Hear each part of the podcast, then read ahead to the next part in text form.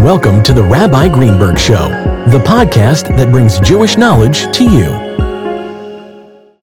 This Tuesday, Jews all over the world are celebrating the birthday, the 120th birthday, of the Lubavitcher Rebbe, Rebbe Menachem M. Schneerson, the leader, the seventh leader of the Chabad Lubavitch movement, but in, ter- in truth, a world leader. People outside of Chabad have commented that the Rebbe was the greatest leader of the 20th century. But I would humbly like to submit that the Rebbe is unique in all of the annals of Jewish history, which does not, God forbid, minimize the greatness of all the other leaders and sages. It just puts the Rebbe in a certain position because of the age in which he has lived and lives with us that makes him unique. The Rebbe's greatness can be felt on three different levels on the breadth, depth, and length. Breadth, by that I mean the sheer reach of the Rebbe, the number of Jews and non Jews who the Rebbe has reached and touched. The Rebbe's volume of letters, hundreds of thousands of letters that the Rebbe has sent to tens of thousands of different people all over the world, the thousands upon thousands of people that came to see him personally, and all the other mechanisms through which the Rebbe's message spread throughout the world is unprecedented. But it wasn't just spreading the Rebbe's name and spreading the Rebbe's teachings on a superficial level. The depth, the way the Rebbe impacted people, changed lives for the better, of course. And length, that it continues. The Rebbe's influence has reached people who in turn reached other people, who in turn reached the third and fourth generation. Who knows how many generations of people have extended from the Rebbe's influence? The Rebbe might be the most famous of Jewish leaders of the present era, but the Rebbe is still an enigma. This is just one of the many paradoxes of the Rebbe.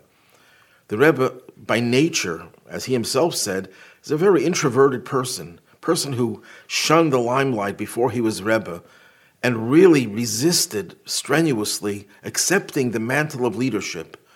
But when he realized the responsibility he had, and at the behest of his wife, the very holy Rebbitzin, Chaya Mushka, Schneerson, the Rebbe finally acceded to the request of tens of thousands of followers that he should become the leader of the Chabad movement.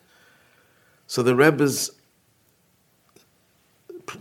entire existence is an enigma. And it's one of the many paradoxes that punctuate the, the Rebbe's life and his contribution to the Jewish people and to the world, which is a topic for another time. I just want to focus on a few things that the Rebbe is so unique. The Rebbe was a revolutionary. The Rebbe is a revolutionary because the Rebbe lives on. And the Rebbe changed the whole approach of the Jewish community from being an insular community, a ghetto community, uh, inside the house community, to a public expression and manifestation of Judaism. One example of that is the public Hanukkah menorahs, the thousands of them that have been erected throughout the world to let the Jewish people know that we are proud to be Jews and we celebrate the light of Torah, the light of Judaism. The Rebbe was unique in that he believed in us.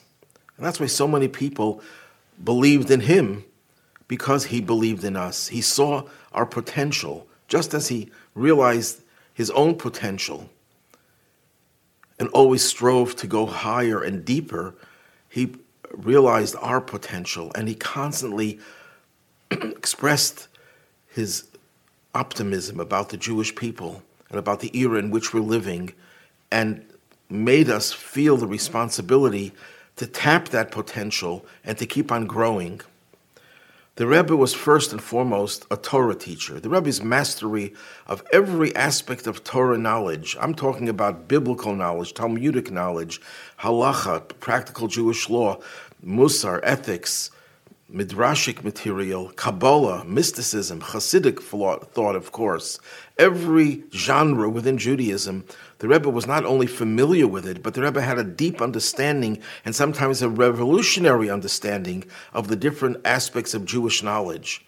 The Rebbe's brilliance is legendary. The Rebbe's memory of every aspect of Jewish knowledge, and also the same time, the Rebbe very effortlessly was at home in so many different disciplines mathematics, physics, literature, philosophy, psychology, medicine, and so many other disciplines, mastery of so many languages. But all of that revolved around his knowledge of Torah.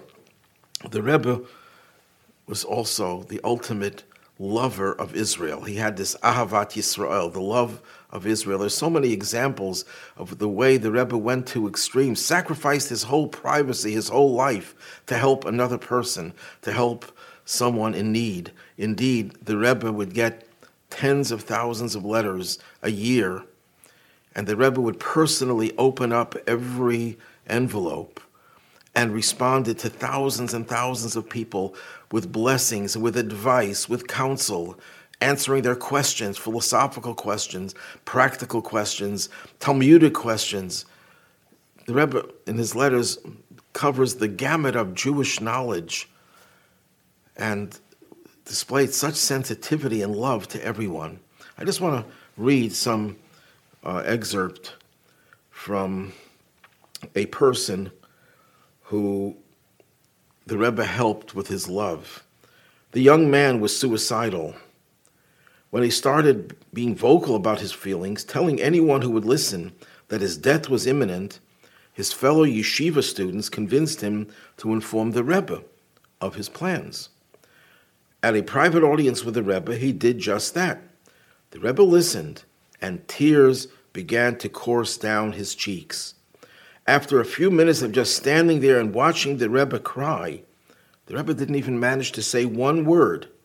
The young man ran out of the room, shaken to the core. He told his friends that he no longer planned to end his life. He wanted to live. When asked what happened in the Rebbe's room, he described the Rebbe's reaction to his words, and then he concluded, quote, If I would have only known that there exists a person who cares about me so deeply, I would never have contemplated taking my life. This is just one of so many stories. And one other story someone came to the Rebbe and said, Why do people have such a high regard for you? They admire you so much. And the Rebbe's response was, I try to be a good friend. Incredulous, the man blurted out, A friend? That's all you do? Unfazed, the Rebbe responded with a question of his own How many friends do you have? Oh, I have many. Let me define a friend for you, the Rebbe said, and then tell me how many friends you have.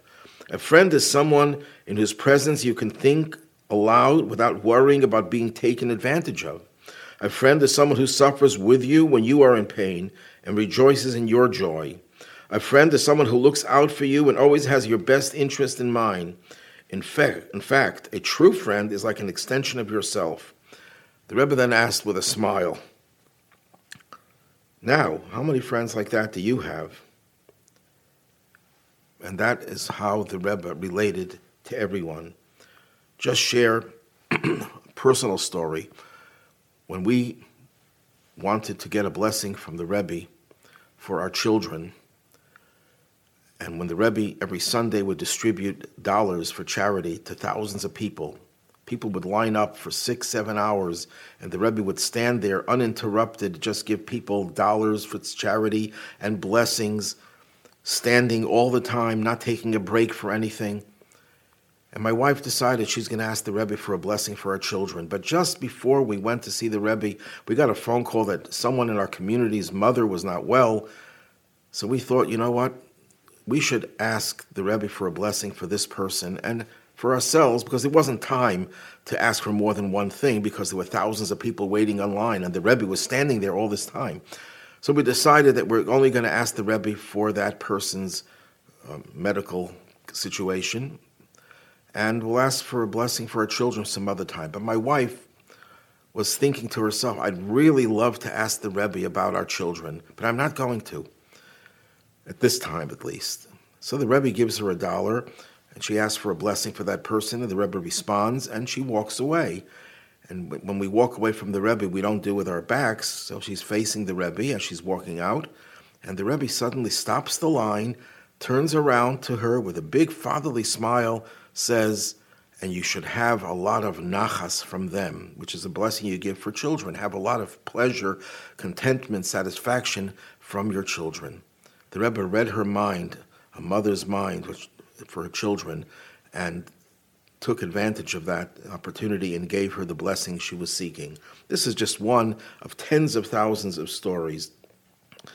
the Rebbe's sensitivity in general to the way he spoke, never wanting to use not just words that are not pure, of course, obviously, but always positive, never talking about negative things in a negative way, always in a positive way. And there's stories legendary about that as well.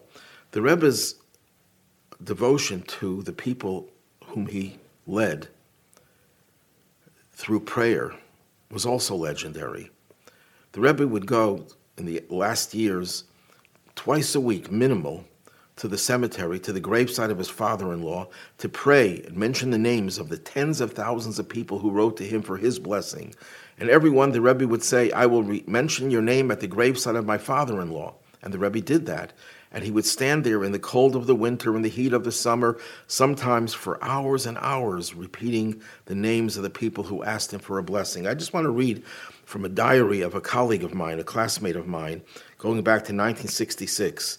Rabbi Shalom Dovber Wolpo is the one who wrote this. And he says like this Yesterday, the Rebbe went to the Ohel, the gravesite of his father in law, and stood on his feet for eight hours in the blazing sun. The Rebbe doesn't eat before going there. When he came back, he was pale. It is a painful realization to think that as we sit in our air conditioned room, the Rebbe stands in the sun for us. It is incomprehensible how the Rebbe does this. This past Thursday night, the Rebbe had a Farbrengen, a, a gathering for thousands of people, and it lasted six hours.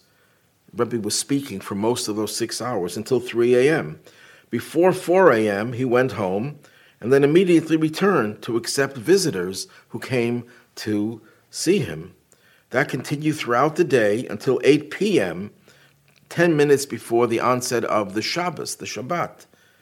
He then went home for a few minutes, returned from Mincha, it's the afternoon prayer. He went home very late Friday night to eat his meal and had another gathering Farbrengen Shabbos afternoon for another four and a half hours, speaking most of the time. And now on Sunday, he spent eight hours at the Ohel in the summer heat. This is a typical weekend for the Rebbe, and there are so many other stories. How he managed to do that is obviously something that we cannot comprehend. The Rebbe unleashed mitzvah campaigns to get every Jew to do one more mitzvah, whether it is for men to put on tefillin, whether it was for women to light Shabbos candles. Millions of Jews participated in one way or another in doing another mitzvah and another mitzvah. The Rebbe's miracles are legendary. The Rebbe's prophecies came true in, in incredible ways, pr- predicting the collapse of the Soviet Union when everyone said that would never happen. The Rebbe was the ultimate communicator. The Rebbe's teachings of, have spread throughout the whole world. The Rebbe has authored well over 200 volumes of Torah teachings, besides all the tens of thousands of letters that have yet to be published. So we're talking about an output of several hundred, three, four hundred volumes perhaps, if everything would be printed. And these teachings were disseminated. When the Rebbe would speak, there'd be a hookup that would be heard all over the world. The Rebbe established Torah classes throughout the world. Hundreds of thousands of Jews are studying Torah because of the Rebbe's initiative. The Rebbe promoted the role of the Jewish woman. Every Chabad rabbi doesn't work by himself, he works as a team with his wife. It's like two, having two rabbis for the price of one. But who encouraged this? bringing out the special qualities that women have and their ability to, to teach and their ability to bring warmth to other parched souls. The Rebbe strongly celebrated the power of youth. Even the 60s youth who rebelled against the establishment, the Rebbe said, channel that energy into the right way. Don't decry it, don't put it down, channel it. The Rebbe did not like senior citizens retiring from life. He wanted them to continue working, continue studying and learning, and established hundreds of classes for senior citizens specifically. The Rebbe reached out to non Jews as well, establishing the importance of the seven Noahide commandments, which bring civility to the world and to let all of humanity fulfill their mission. But the greatest activity of the Rebbe that he promoted the most was doing everything in our power to bring Mashiach, to bring about the final redemption. And everything that he did, his leadership, which was unparalleled and unprecedented, revolved around the need to get us out of exile. So even as the Rebbe was the light in the exile, illuminating the world with holiness, with radiance of Torah, and the light of the mitzvot, of the commandments, the Rebbe was ushering in and preparing us for the Messianic age, bringing some of that light, that infinite light, into the present, and getting us to do everything in our power to do one more mitzvah to bring about Mashiach, to prepare ourselves and the whole world and welcoming and accepting Mashiach as our leader who will usher in the final redemption and when we'll live in a world of universal peace and goodness because it'll be a world pervaded with the presence of the one God.